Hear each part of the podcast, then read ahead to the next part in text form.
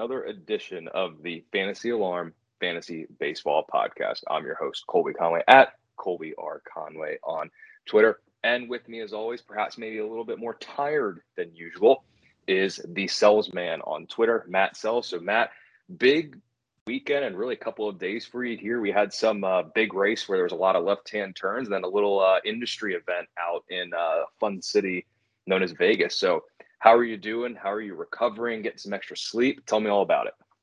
Uh, I'm doing I'm doing well now. Uh, I got back from Vegas on Friday just in time to start pumping out all that good Daytona 500 content uh, for you know some betting content, some DFS content, some Pickswise con or uh, Prize Picks content. So yeah, you know it was a it was a fun weekend. Three good races. Um, had some solid wins. Nothing spectacular, but solid wins to build on. So uh, I will take that. Anytime you can play for free or win some money in NASCAR DFS, it's a good weekend. Um, so yeah, so we're good, and now uh, you know, clock turned to Monday, and now we get an entire week of MLB and MLBPA negotiating. Now, how long they're going to negotiate for really kind of seems up in the air because on Thursday they had a meeting that lasted what 15 minutes, right? Is it? so? So hopefully these ones this week will last longer than that. Yeah, that's the that's the goal, and I think the the big number here it's really a date, but it, it's February 28th. Supposedly that's the latest date that a deal can be made uh, before they're you know they would they would push back opening day after that point. So we're coming up. So obviously we're going to get more negotiations. So it should be the quantity. Now, kind of like you said, is the quality going to be there? Are we going to have these negotiations where we show up for 15, 20 minutes, not agree, no one gives, we call it a day? That will be the big thing to see here. And there's still a lot of sticking points. They're talking about it. Um, our own Jim Bowden had a pretty good article in the Athletic um, talking about kind of the elements of the lockout that we're seeing here. So obviously we are hoping we can get to something fantasy baseball players are hoping that we can get to some sort of agreement for all the reasons we talked about if you go back to even the first edition of this podcast we talked about why is it harder to draft in a lockout you know everything we're talking about is we're assuming that we're still going to get a full 162 games and talking about player projections if that were to drop I mean, some of these guys are going to take a little bit of a hit in their numbers. That's just how it is. You know, we're projecting them over the course of a full season. So we won't harp too long on the lockout here just because we don't really have a ton of additional information. Some more should be coming out as the week comes on. But Matt, as of now, Monday afternoon, what do you think we get anything by the 28th? Or are you basically set on, you know, I don't want to say it out loud because I don't want to put it out into the into the world, but we're likely going to have some sort of delay to the actual regular season, not just spring training. Uh, no, I'm I'm still pretty hopeful that they'll figure it out. Look, 2020 was a disaster for baseball. They could have just flat out dominated the sports scene in 2020 for like six straight months, right? Because there was nothing else happening. NBA took basically forever off. NASCAR, for God's sakes, took 10 weeks off. Um, the NHL basically stopped playing for like four or five months. And baseball screwed that up. I don't think they want to rehash all of those problems and further kill the sport. And look, going back to 2020, they put together that season in like three days, right? Everything got figured out as to how the protocols would work, where it would happen, how the playoffs would work, all that good stuff got sorted out in like three days. Now, this is a five year arrangement for the CBA, and clearly there's more stuff at stake than just one season. But I think when push comes to shove, nobody wants to lose out on the kind of money that they'll lose out on if the season doesn't start on time. Um, so I think they will put it together. I've heard some rumors that we might know something by the 24th, which would be Thursday, um, which is three days from the day we're recording this. So we'll see. Um, but no, I, I think that they can get it sorted out and play, um, you know, a full 162 game schedule this year. I certainly appreciate your optimism. Um, I, me, on the other hand, I don't know where I fall if it's more optimistic or more pessimistic. We'll just kind of have to see where we go um, and kind of how everything plays out here. But I agree with you in the fact that the desire and greed for money as well as urgency and a firm deadline do create quite the dynamic duo to get things done. we'll have to see what plays out here. Obviously, we'll keep you updated and it'll be all over Twitter and everything like that. So make sure that you keep an eye there. But as long as the lockout is still going, you know, when you get older, unless, you know, if you're listening to this and you're in college or even in high school for like a fantasy baseball league, the older you get, the harder it is to get 10, 12, 15 people together for a certain time. So drafts are still going to have to happen. Uh, I was on Sirius XM and basically I said, once the date is set, we're not moving it. That's when we're drafting. I found a way to corral you 10 humans together for a draft. I'm not going to try to find another date where all 10 can go together. Some have kids, some are on different right. parts of the state, the country. So we once we establish a date, we are drafting in a new series here at fantasyalarm.com that you'll see in the MLB draft guide, which if you don't have it yet, go to fantasyalarm.com and get it now. But some guy on the site, I haven't heard of him, but Howard Bender, I guess, at Roto Buzz Guy on Twitter is kind of highlighting some of the top five unsigned free agents at each position. And the first one we got here is at first base. So I won't really, you know, bog you down with your thoughts on Freddie Freeman and Anthony Rizzo. Both know what they are, both solid, both will be great fantasy assets, assets, especially the former. But a couple other names on here are quite interesting. And I'll let you talk about Ronald Guzman first. He was a guy in a couple years ago. I was super excited for his prospects. And have we really seen it yet from the lefty? Not quite yet, but he is really interesting depending on the spot. And now with universal DH, half the league also becomes available to him should they go that route. So why is Guzman a sneaky guy who could sign in a really good spot for fantasy? So he's still 27 years old. So he's still theoretically in the power peak. And if you look, uh, Rick Wolf has a great piece out about where he's tracking numbers. And one of those numbers that he tracks is the amount of 25 home run seasons we see from guys of certain ages over the last um, six or so seasons. And power peaks have been shifting later. So normally, you know, when guys would come up, we would say the power peak was between like 25 and 29. Now it's like 27 to 32. So he's kind of just entering his power peak.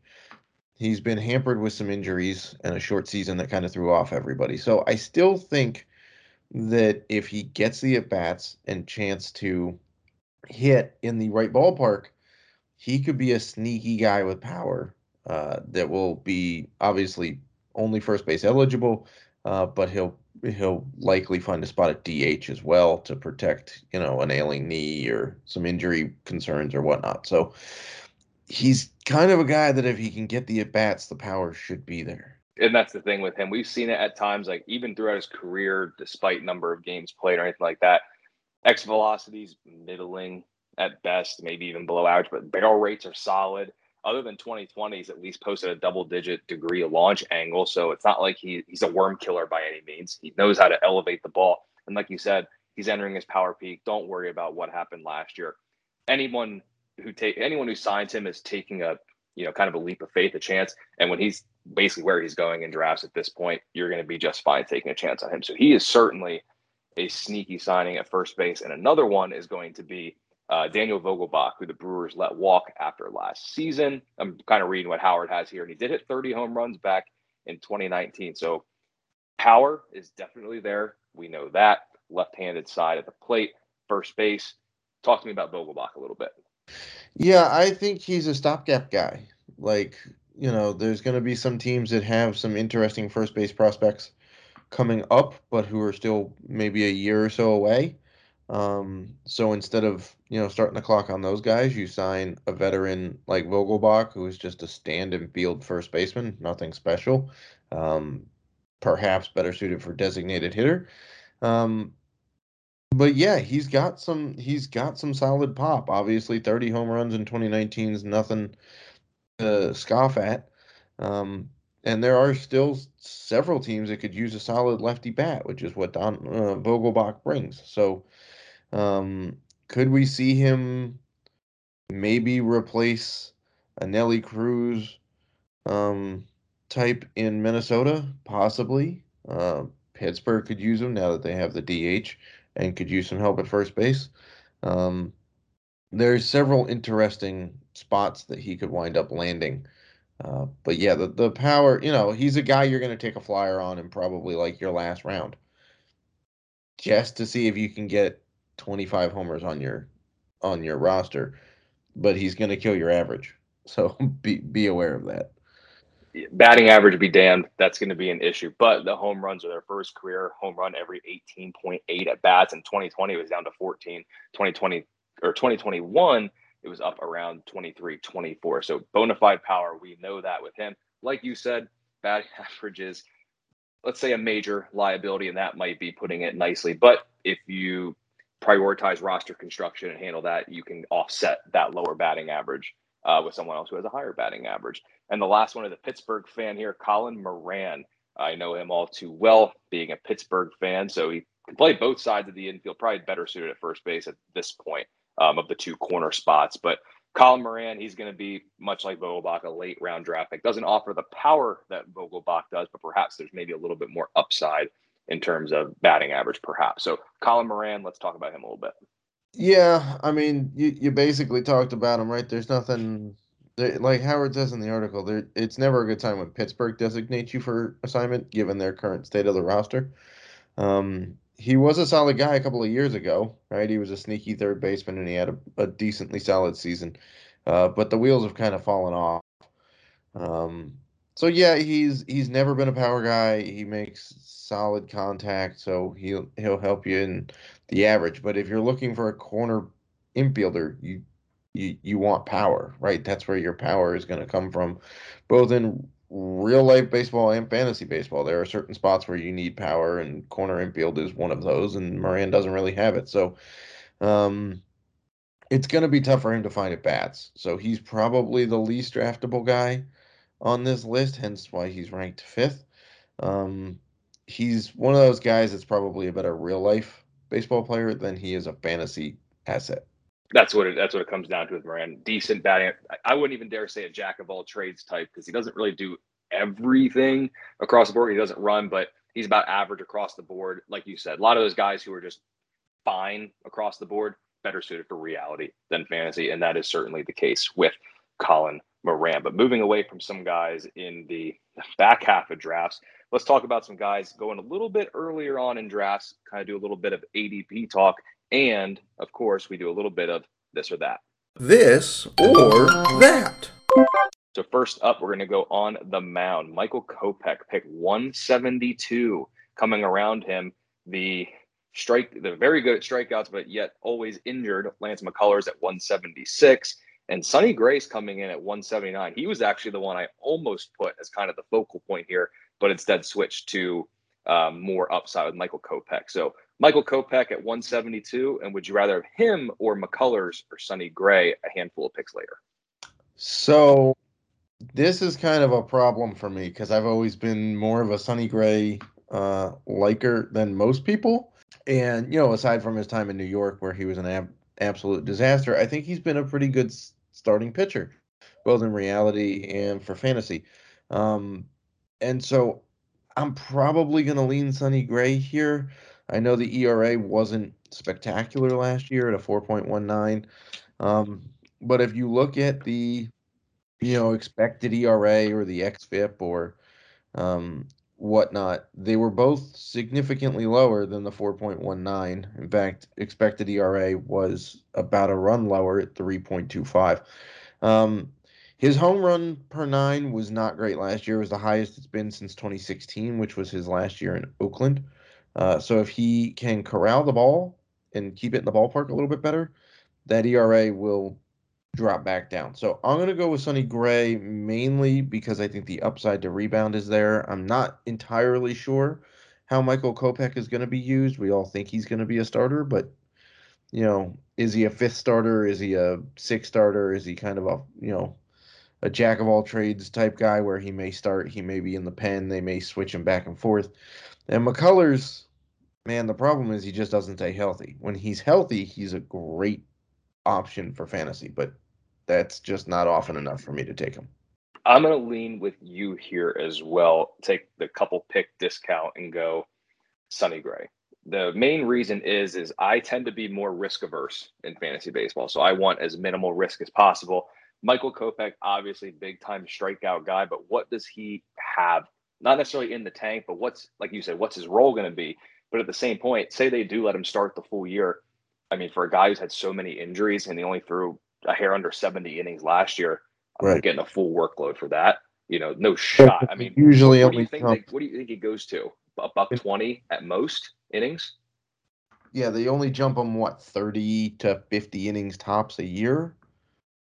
I mean, fifty Yeah. is a So big. if you look at that, 100 to 120 innings for Kopech, and then McCullers always injured as well. So I'm just going to go Sonny Gray. I mean, sure, like you said, there's some the home runs last year were an issue and other issues like that, but Sonny Gray for me carries the least risk of those three, and it could be a roster construction issue. If I need more strikeouts, we'll take some upside. But for me, I'd rather have Sonny Gray amongst that trio.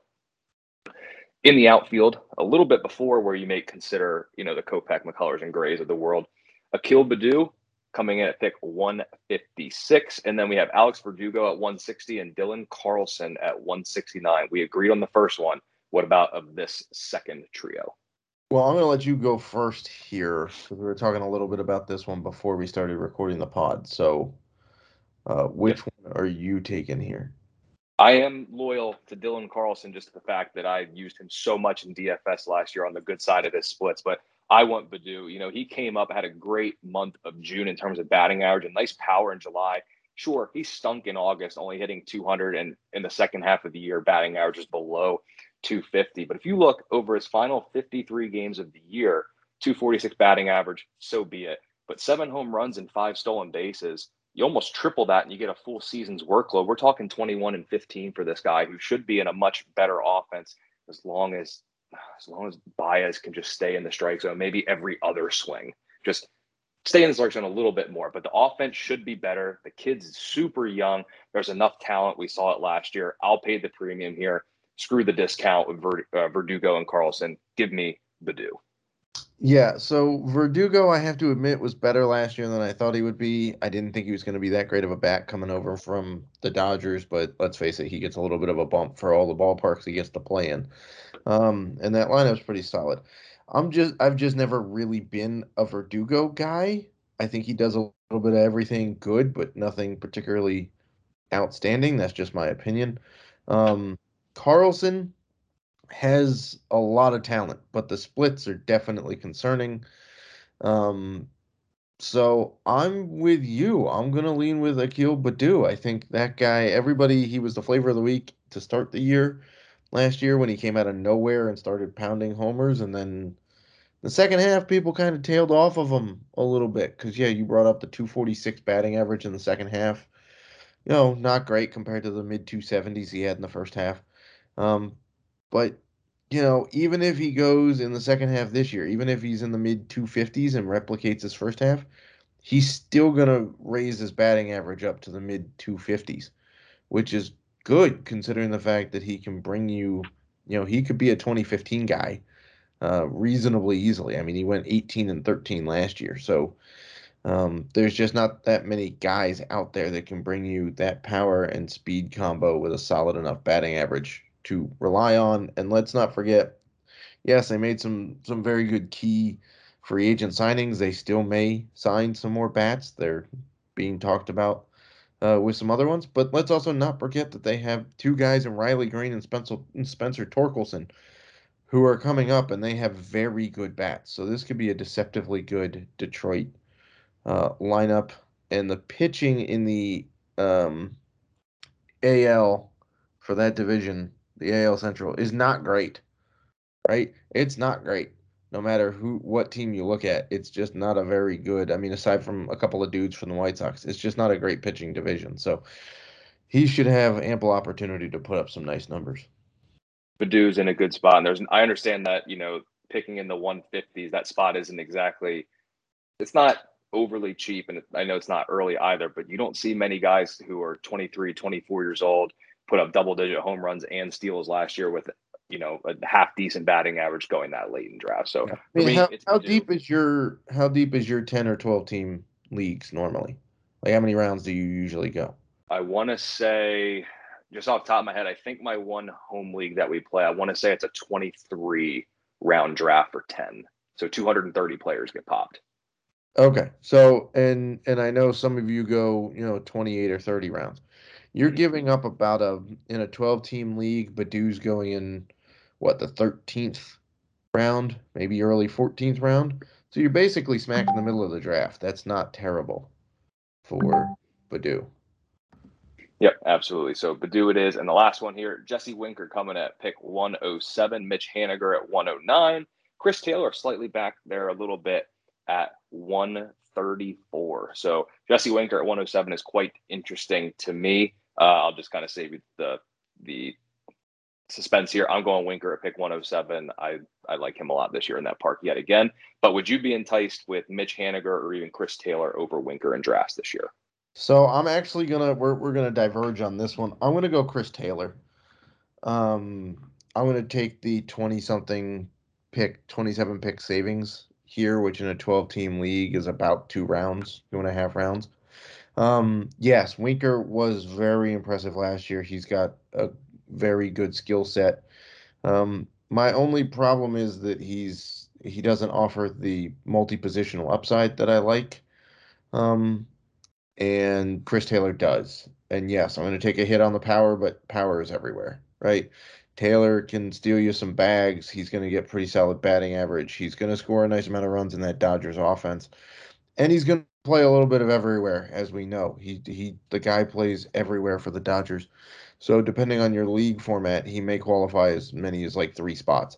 Um, so I'm to go with Chris Taylor on this one. I think they might find some creative ways to get him in the lineup, depending on what Max Muncy's return looks like from the elbow issue. Um, and they have second base might be open, might see some third base time. He can play in the outfield. So I'm going to go with Chris Taylor.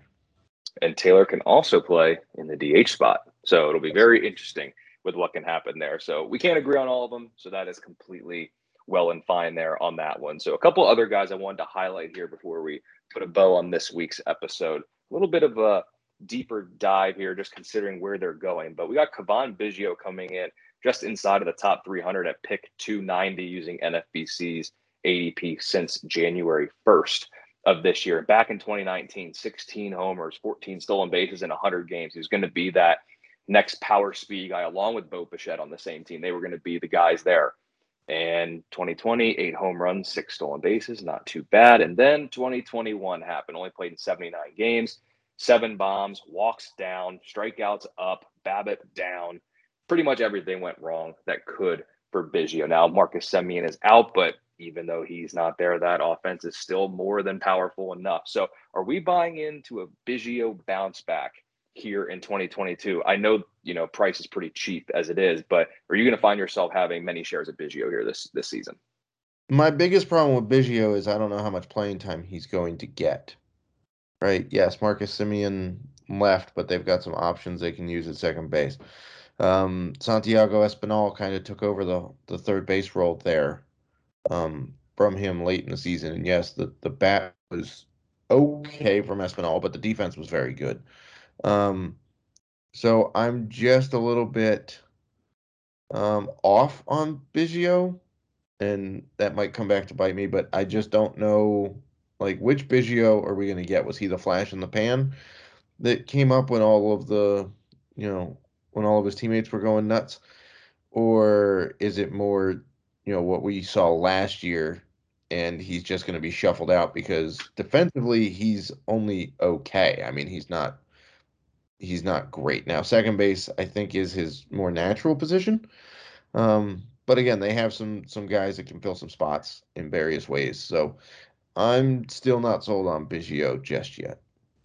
And when you look at it too, from even last year, I know the playing time went down, but just three stolen bases for him last year too. So if he's not going to run, I mean, at this point, that's going to be his calling card because the batting average is going to be, as we've seen at best in 2020, is about 250 strikeout rate is probably going to remain elevated no matter what. So if he is not running, he basically is just another middle infielder with you know home runs maybe maybe he can push 20 if he gets enough playing time and all goes well but probably looking at low to mid teens i mean we can find middle infielders let alone any bat middle home you know middle of the road home run numbers average to below average batting average i mean i don't want to say they grow on trees but if he's not going to run and add anything positive in the stolen base department again, even at pick 290, there's other options to go with. And like you said, pointing out playing time, I mean, has he done anything since 2019 to really secure to Toronto that he is the guy that needs to be, let me say, he needs to be in the lineup. He's a guy that needs to be in the lineup every given day.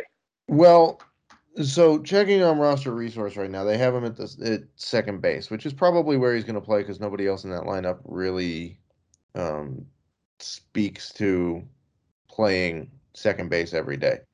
Um, the one advantage he has is that he's a lefty, and everybody else in that lineup is a right is is a mm-hmm. right. They don't have any switch hitters, so there's that. But right now they have him in the bottom third of the lineup, which I fully expect because everybody that's ahead of him, George Springer, Bichette, Guerrero, Teoscar, Lourdes Gurriel, Randal Grichuk are all better bats, right? But the guys behind him, Danny Jansen, who's in a playing time fight amongst three other dudes himself between him and Alejandro Kirk and Reese McGuire, and they have another young catcher coming up too. Um, and then Santiago Espinal is at third base, mostly for defense, but there's basically no pop there. So, um, not really a threat behind him in the order.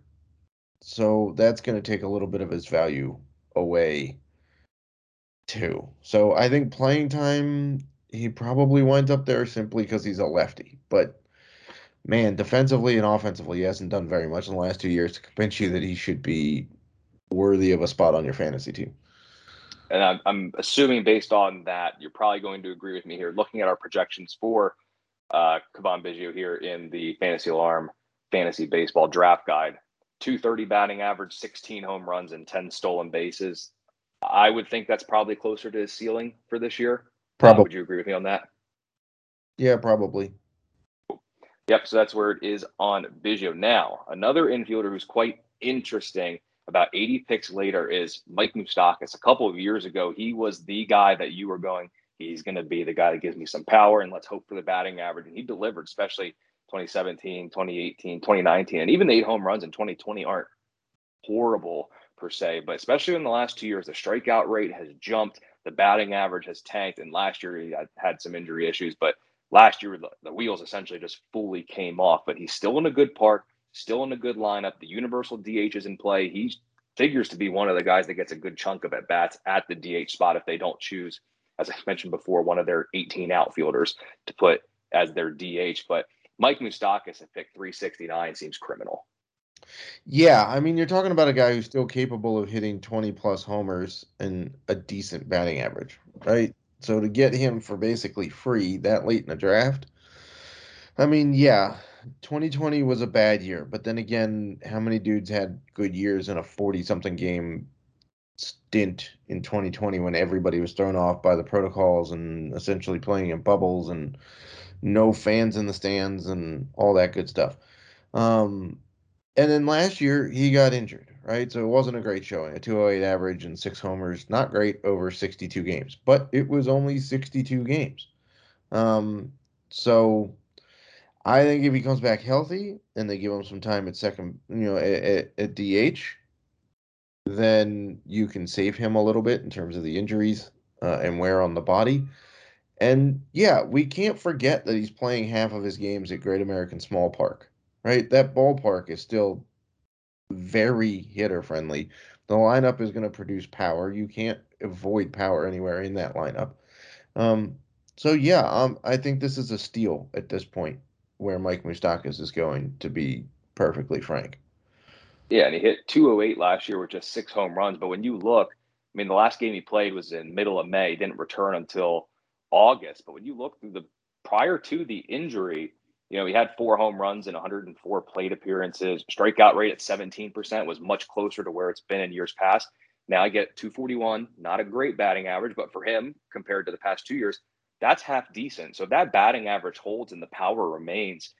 240 with 20 plus homers is well, well, well within the range uh, or the realm of possibilities for Moustakas. Right, and even in an adjusted season, like a short injury shortened season, his BABIP was was pretty well on pace to where it's been. Not, I mean, it's not anything to write home about, but that tells you that it was mostly just the injury that kind of sapped his season. Um, but you know, the runs and the RBI were still there too. So I think if he comes back and he's healthy, we could be looking at a at a resurgence for Mike Moustakas. Absolutely. And those numbers were tanked by post injury 177 batting average, 27% strikeout rate. He's what he was pre injury is more indicative of what he is compared to what he was post injury. But outside of the top 400, we're almost getting into the top five or the 500 range. We got Tyrone Taylor in Milwaukee.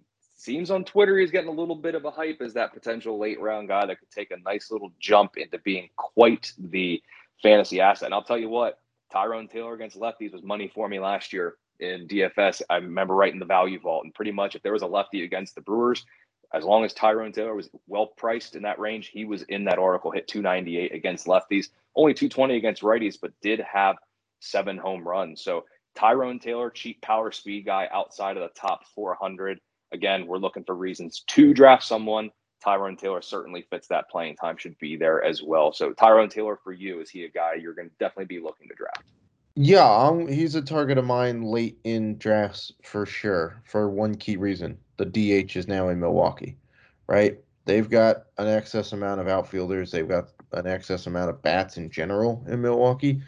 Um, and he was he was good. I mean, he wound up playing basically a, ha- a little more than a half a season last year with 93 games, 271 plate appearances. So he's getting you know a smattering of plate appearances per game, not quite the full amount there, but even in a, in you know basically a half a season hitting in the bottom half of the order, he hit near 250, which you'll take. He hit 12 homers, six steals, had 43 RBI and 33 runs. I don't see anything wrong with that for a half a season outlook. The strikeout rate was reasonable at just under 22%. That's not, you know, you'd like to see it a little lower, but that's not terrible.